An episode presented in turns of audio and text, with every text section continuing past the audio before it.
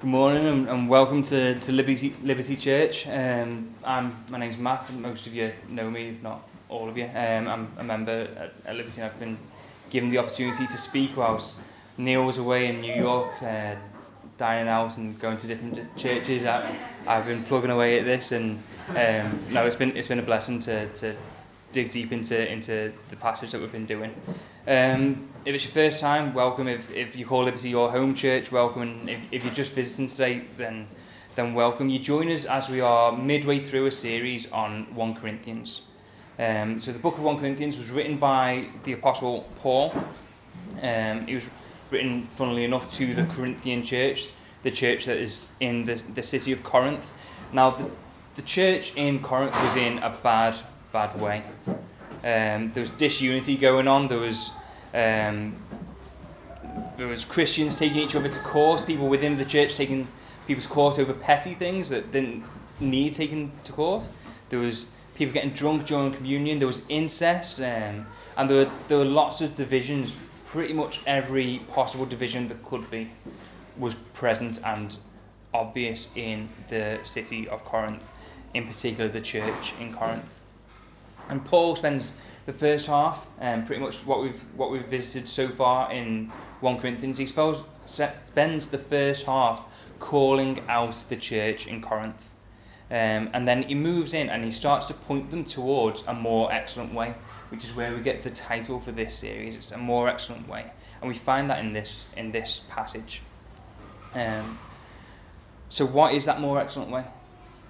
The more excellent way is love, and we're going to dig deep into what that is today. So if you have your Bibles with you, please turn with me to 1 Corinthians 12, verse 31.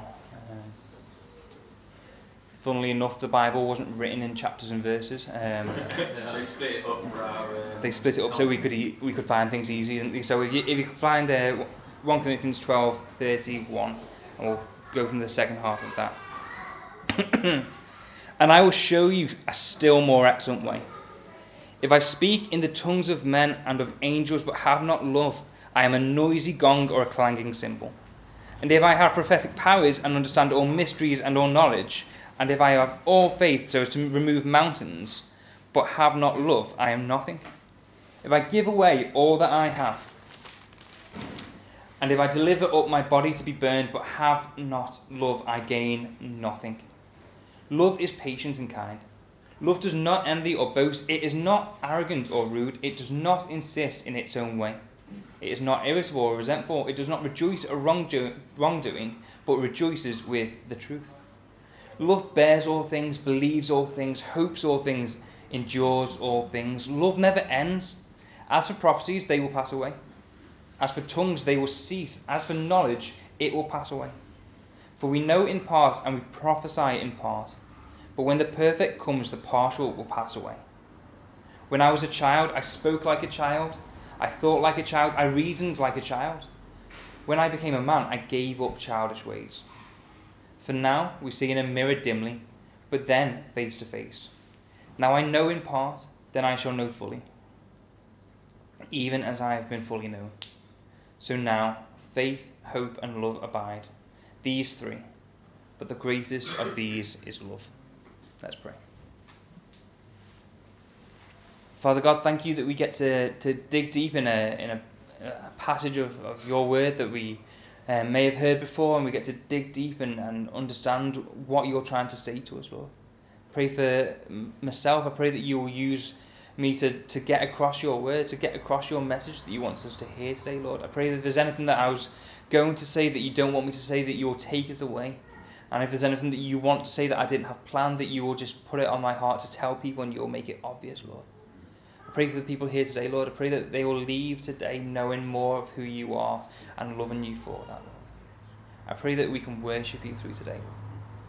Amen. Cool. Like I said, we're in a series in 1 Corinthians, but we find ourselves in a sort of mini sub-series within the book. It's a series within a series. And that series, mini-series, is looking at the spiritual gifts. Now, this part of 1 Corinthians, chapters 12, 13 and 14, just focus and hone in and just focus on the spiritual gifts.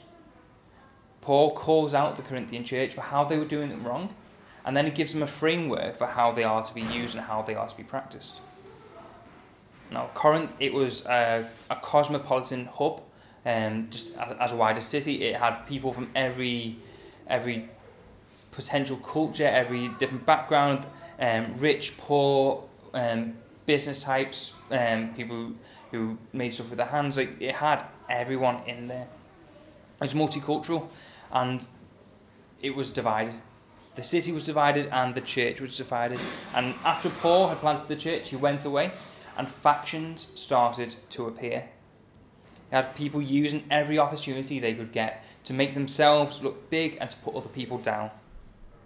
And this extended to the use and the practice of the spiritual gifts. And we find 1 Corinthians chapter 13, right at the centre. It's sort of sandwiched between two how-tos on the spiritual gifts, and we find this centre as the core. Now, for me, one of my favourite movies ever is The Princess Bride.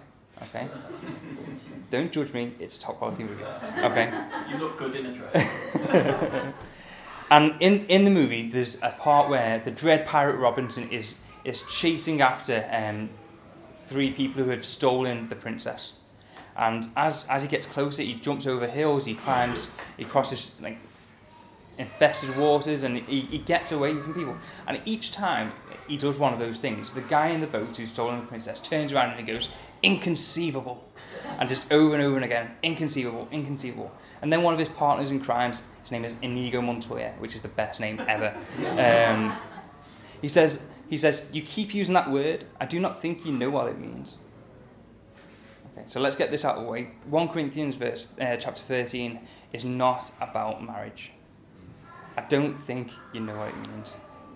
If you're planning on getting married, anyone, please don't use this as a verse. It's not about marriage. It's not about a romantic type of love. If you did use it as a passage when you got married, it's a bit late, but... okay. But it does not mean what we think it means, and how the church often just brings it out at weddings and then puts it away to never be found again. Preach it, man, preach it. Okay. So we find it, like I said, sandwiched between two chapters where Paul's unpacking the spiritual gifts. And this passage, it starts off as Paul telling off the Corinthian church.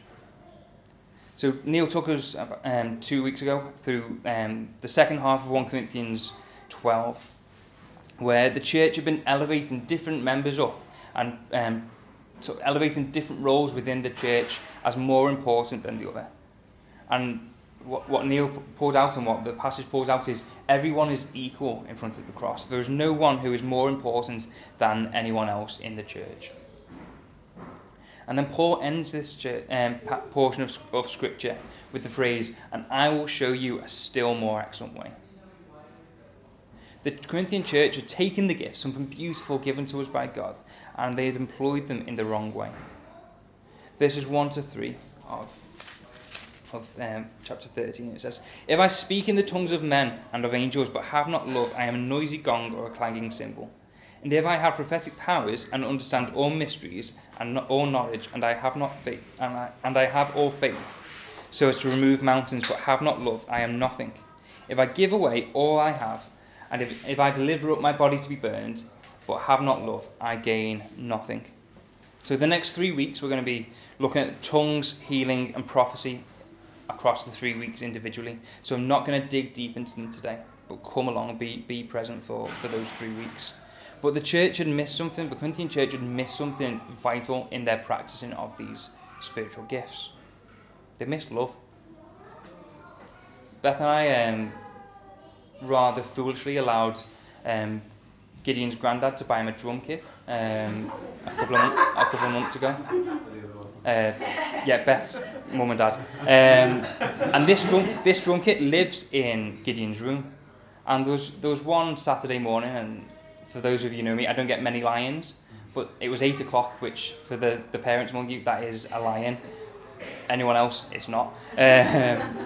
And it was peaceful, it was lovely. We could actually hear birds. I think they were pigeons, but they were birds. Okay. And it was peaceful. And then all of a sudden we hear bang, bang, bang, crash, crash, crash. And the cymbals going on Gideon's drum kit. And the peace and the quiet and the great part of that morning was just ruined. It was taken away. It was disrupted. That's what Paul is saying is like the gifts here. They should be peaceful. They should be great. They should be perfect. But they are ruined because of a lack of love. The clashing symbol is noticeable. Gongs are noticeable. It contrasts with the picture of harmony that Paul was setting out in chapter 12. The lack of love shown by the Corinthian church was a symptom of the brokenness of how they were viewing their gifts and how they were interacting with God and with his people. If I speak in tongues but have not love, I am a noisy, clashing symbol. Prophetic powers and understand all mysteries, but not love, I am nothing.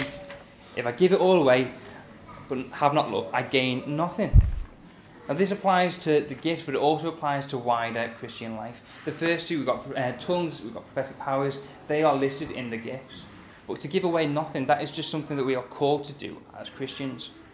So yes, Paul is talking here about the gifts primarily, but he is also including wider Christian life in this. If we have not love, we gain nothing. John Calvin said, the main truth of this passage is that as love is the only rule for our actions and the only means of regulating the right use of the gifts of God, nothing in the absence of it is approved by God, however magnificent it may be in the estimation of man. No matter how much we elevate tongues or prophecy or wisdom or teaching, if we don't approach it with love, it is worth squat. It's worth nothing. The Corinthian church had forgotten love. They'd left it behind in pursuit of their self-promotion, in pursuit of building their own kingdom so they could worship themselves. Now this serves as a warning for us. As we step into seeking the spiritual gifts, as we sort of take that step and movement in that direction as a church, we need to guard our hearts that we are not going for them for self-promotion, because it will be noticeable and it will be pointless. Love is not about self-promotion. The opposite to love isn't hate, it's pride. Sin, at its fundamental core, is about saying to God, my kingdom is more important than yours. The love that we find in the Bible, it doesn't relate to talents and it doesn't relate to gifts or any abilities that anyone has. It relates to dying to ourselves. It requires selflessness. It requires us to say, I am willing to die to myself so that I can love another brother or sister. It requires me to die to myself so I can open up the way to love God. And love is a more excellent way. But in this society, it's broken. It's got lots of connotations that really don't fit well with it. So I love my family. I love my wife. I love my kids. I love books. I love food. I love the city. I love Lark Lane. I love S7. What you were about to say, I love football. Like those types of things. Also, for some of you, love might have a broken meaning. Maybe people have said that they love you, but they go and hurt you. Maybe you've lost people that you have dearly loved, and now it's painful to love. Maybe your understanding of what love is has led to years of pain, fear, and heartbreak. Maybe you've been seeking love for what feels like forever, and you've just not been able to find it. Maybe your version of love is about getting what you want, how you want it, and when you want it. All of these types of love, they come with conditions. In our society, it just doesn't get it. It doesn't get love.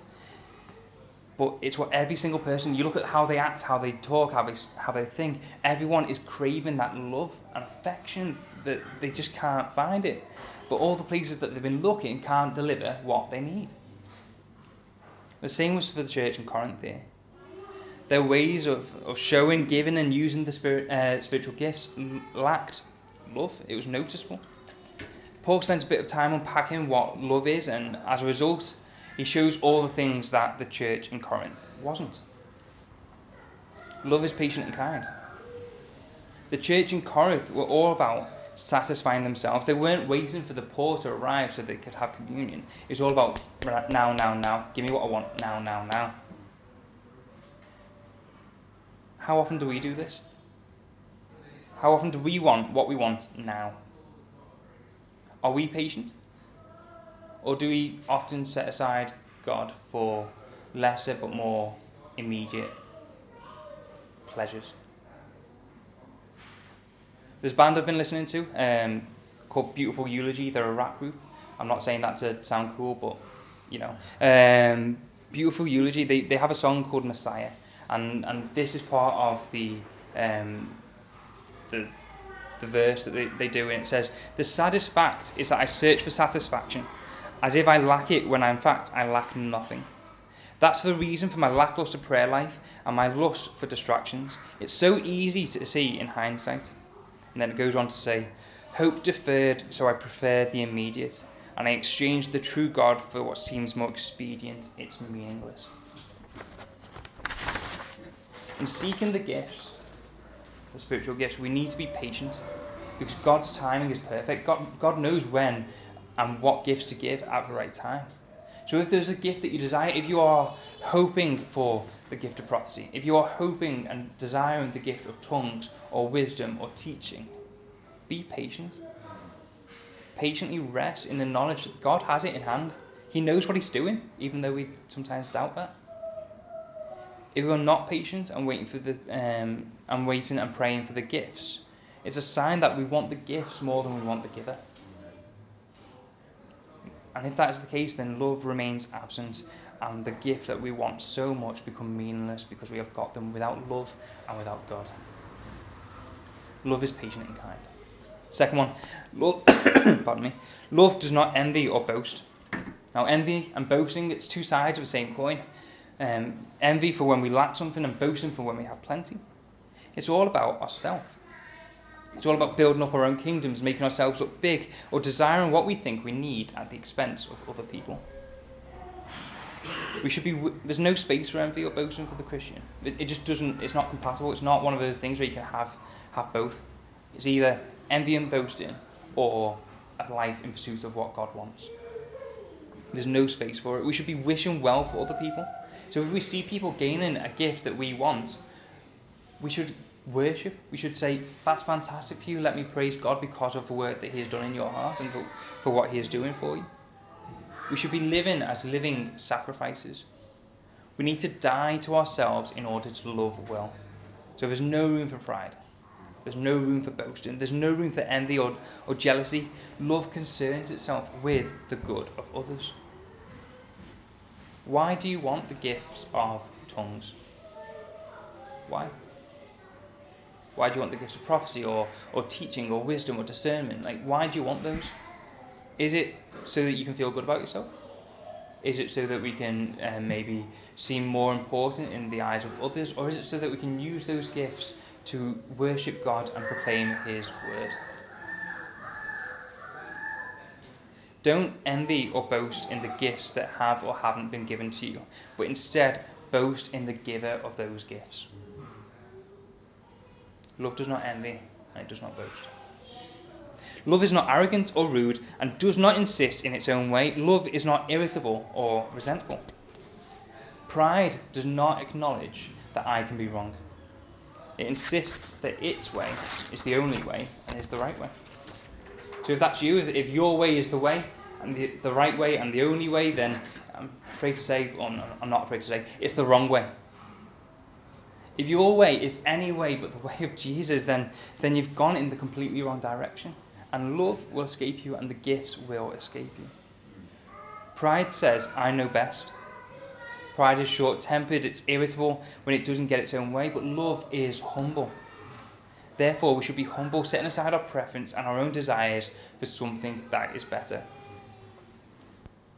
Don't think of yourself as being above any of the gifts. Don't think, "I don't really want that one." There's a satire Facebook page called the Babylon Bee, and one of the articles that it has on cycle is local church man depressed because he is given the gift of hospitality. Okay. Because people don't want other people in their homes, do they? They like having their own space, their own kingdoms.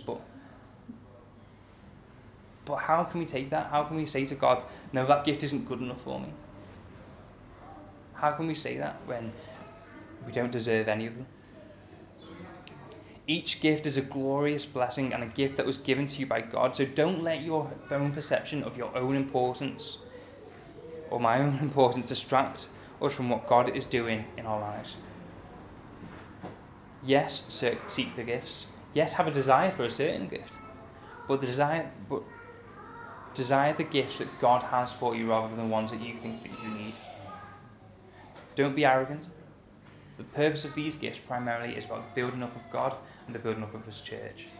And we benefit and we are blessed as a secondary positive from them. Love does not rejoice at wrongdoing. Love rejoices with the truth. Live in a world where if you disagree with someone, you either hate them or you stay quiet and you affirm with what you affirm what you disagree with. That's the sort of narrative that society is telling us and rolling out for us.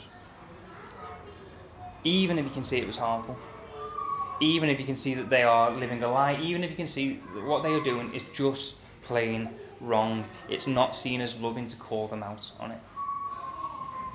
That isn't love. If you were in a plane and it was crashing and you saw someone putting on a parachute but they were putting it on wrong, they were putting it on at the front or something like that, and you said, mate, you need to turn that around, you need to take your parachute off and you need to just put it on this way, this is the right way. And they said, no, this is the right way. And you didn't push and say, no, you are wrong, this is life and death, you need to have this parachute on the right way. Is it loving or is it not? Of course, the loving thing is to say to someone, you're going to die if this is the way that you carry on. So why do we back off? Why do we think that love is only affirming what people are doing? It's just wrong. Society have got it mixed up. Love is seeing that a person is wrong and then doing all that you can to point them towards the truth. And yeah, there are ways to do that lovingly and there's ways to do that unlovingly. And we need to practice for ways that are right and which are humble and which are winsome, but we still need to say, yes, this is true and this is not. Love doesn't celebrate wrong. Love rejoices with the truth. To love people is to protect them and to save people from the wrong when they can't see it themselves and to point them to the truth. Similarly, the gifts can be practiced well or they can be practiced wrongly. But they can only be practiced when they are in. They can only be practiced in a right way when they are in line with what the Bible says. That's our sort of our marking sheet for whether or not the gifts are being practiced well. Do they come in line with what the Bible tells us? God's word is true. So if you are practicing these gifts or seeking gifts outside of the framework. God's word is true. So if you are practicing these gifts without love, or you are seeking gifts that fall outside of the framework, not that they are definitively listed, but if they come completely outside of a framework of what God is saying, we need to reevaluate. We need to take a step back, we need to repent, and we need to just focus in on what the Bible is saying to us about the gifts. Love rejoices with the truth, so likewise the pursuit of God through His gifts needs to be done with love and attention. With a love for and the attention for this framework that He has given us. Love bears all things. Love believes all things. Love hopes all things and love endures all things. So what it's saying there is love covers all failure. Love is unmovable. Love is fully trustworthy. Love perseveres and love never fails. Now some of you might be getting your heckles up a little bit about that, saying all fluffed up and saying, no, it's only God who does those things. It's only God who covers all failure. It's only God who is unmovable. It's only God who is fully trustworthy. It's only God who perseveres. It is only God who never fails. Love can't be all those things. Love is broken. She left me. He hurt me. They didn't want me. I constantly fail to love well. Check out verses 10 to 12 of chapter 13. But when the perfect comes, the partial will pass away. When I was a child, I spoke like a child, I thought like a child, I reasoned like a child. When I became a man, I gave up childish ways. For now we see in a mirror dimly, but then face to face. Now I know in part, then I shall know fully, even as I have been fully known. So it talks about a mirror there, doesn't it? It talks about seeing in the mirror dimly. Now, the mirrors we have nowadays are perfect, depending on if you're happy with what you see. But the perfect, they give a true and accurate representation of what is being reflected. But the mirrors they had back then, they were big sheets of brass, and they'd have like curve, they'd have bumps in them. They wouldn't perfectly show what is being reflected, and because it's brass, you couldn't see colour as well. And what you ended up with is an imperfect and distorted view of what was being reflected. When the perfect is come, then that in which is in part shall be done away. Love is broken. The love that we sort of see being practiced out and about on the streets, in our homes, in various environments, that's broken. When we see it being practiced, we can only see part and a distorted and imperfect view of what is being reflected. But the perfect has come. The only perfect display of love that has ever been continues to have effects for all of eternity. It happened a couple thousand years ago, give or take, and it is still affecting people today, and it will continue to affect people for all of eternity. Jesus dying on the cross for those who made themselves enemies to God. Because we have sinned, because we have driven a wedge between ourselves and God, we are unable to love wholly, to love completely. Without God, that is not possible for us. But because God has given us a common grace, a grace that is available to everyone, Christian or not Christian, we can experience love as we understand it in a daily sense. That's why we can see people outside the church loving, and how we can see children loving before they know who God is. But it's like looking through a dirty window. It's like looking in that brass mirror where we can see a distorted vision of what is being reflected. But on the cross we see love perfectly. All other variations of love are designed by God to reflect the way in which God loves us. While we were still dead, when we were dead in our sins, when we were guilty of treason against God, when we were unlovable, Jesus steps in and gives us the love that we didn't deserve. He died on the cross to give us that life. And it is the love of God that bears all things. It's the love of God that believes all things. It's the love of God that hopes all things. And it's the love of God that endures all things. And it's the love of God that will never fail. There is nothing that escapes the love of Jesus. There is no sin that his love cannot cover. There is nothing that can shake the love of God. There is nothing. The love of God is fully secure and trustworthy. The love of God is everlasting. It doesn't fade. It doesn't fizzle out. The love of God never fails. The work Jesus did on the cross will never fail. And because that never fails, that's what we should be marked by.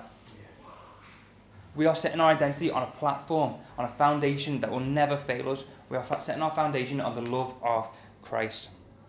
And that is what we should be known by in this community, in our families, to our kids. That's what we should be known by.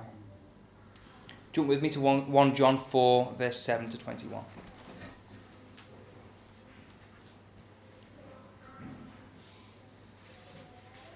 Beloved, let us love one another, for love is from God, and whoever loves has been born of God and knows God.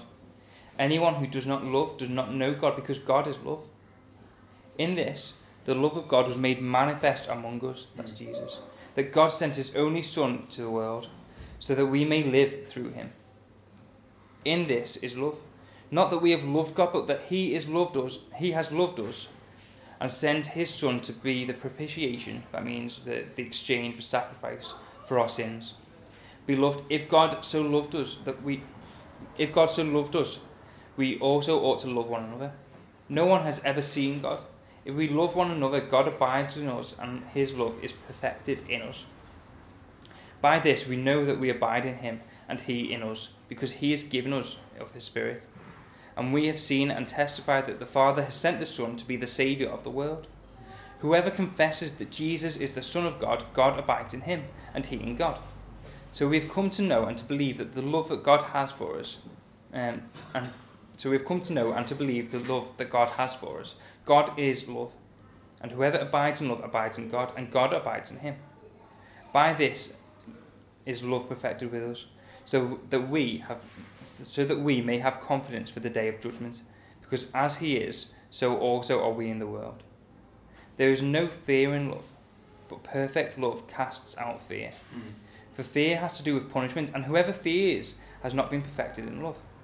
We love because he first loved us. If anyone says, I love God, and hates his brother, he is a liar. For he who does not love his brother whom he has seen cannot love God who he has not seen. And this commandment we have from him. Whoever loves God must also love his brother. We've been marked by, we set a foundation on the love of God. And the right consequence, the right outpouring of that is that we love God and we love his people. So how do we seek this? So yes, we seek patience and kindness. Yes, we turn away from envy and boasting. Yes, we flee from our own way and we seek the way of God. Yes, we rejoice in truth and hate wrong. But the most loving thing that we can do, that surpasses all of those things for each other and for ourselves, is to love God and to tell people about the gospel. And we were able to do this. This is something that we have been equipped for, that we have been given as a job to do by Jesus himself, and we've been equipped for that because of the work that he did on the cross. The Holy Spirit, the one who gives these gifts, equips us so that we are able to love others. We've had love and grace poured out on us. Now the gifts are the blessings that he has poured out on the church, but without love they're worth nothing. Without love, without the love of Christ, without that foundation, the gifts are empty and meaningless. If the gifts listed here in 1 Corinthians, in Romans, in 1 Peter, do not point the receiver of those gifts to the giver of those gifts, I don't want them. If it's a choice between having the gifts and having Jesus, they lose all meaning, and we should run, we should turn away, we should never get them out of the wrapping. There's a common sort of image that is put out by lots of people in the church, and it's that of a cup, and God pours into the cup, and then when that cup overflows, it pours out onto the people around us. So when we are full of God, it comes out and it overflows and it pours out among us. Okay, that's good to a point, but it's sort of saying that the stuff that God pours into us and overflows, we're giving out what we don't have. The extra bits for us, the bits that we've topped ourselves up, but we're happy to let everyone else have the dregs or the bits that pop out over the end. That's not right. It should be, we should be forming one big cup. We should have people should have God pouring into us and then sharing that amongst ourselves. The love that God poured out for us is pouring out into us, and we need to be bringing people into that so that they can get it from God. That's our foundation. Michael Bublé, I'd say society's mouthpiece on love in song. Especially at Christmas. Okay. He was asked a question. I think he's promoting a new perfume or something like that. I don't know. But he was asked a question: what is the meaning of life? And the reply that he gave was, he's not a Christian. It's just a reply that he gave. And he probably means something different to what it really means, but he says, I don't know if there is a sentence to explain it. There is a word, though. Love. It's all about love. The meaning of these gifts, the meaning of the spiritual gifts, is about love. And the way in which we show that is pouring out and showing to people about who the giver is. The meaning of life is about love. It's about the love of our Saviour. It's all about the love that was shown on the cross, and it's all about Jesus. Let's pray. Amen. Father God, thank you for loving us. Thank you that when we were unlovable, everything about us said, don't come near you. You sent your son to die for us, Lord. Thank you for the love that you showed and that your son showed and that you continue to show by imparting your spirit on us. And I just want to worship you, I want to lift you up, and I want to love you. We adore you for that. I pray that if there's anything that pulls us back, that stops us from enjoying that love that you have given to us, that you'll take it away, Lord. I pray that you will fill us with a passion to go out and to share the love that you have shown us with our friends, with our family, with the people who know you, with our neighbours, with our churches, Lord. I just pray that you will move there, Lord, where you will see people one and growing in their affections and their love for you and each other, Lord. Thank you for making that possible. Thank you for using us as vehicles for that, Lord. I pray that you'll be glorified through it all, through the Spirit, through the gifts. I pray that you will fill us with your love so that we can practice those, and as we desire them, Lord, I just pray that we will not forget the point of them, that we will not forget that you have given us these gifts to make your church great and to make your name greater. Amen.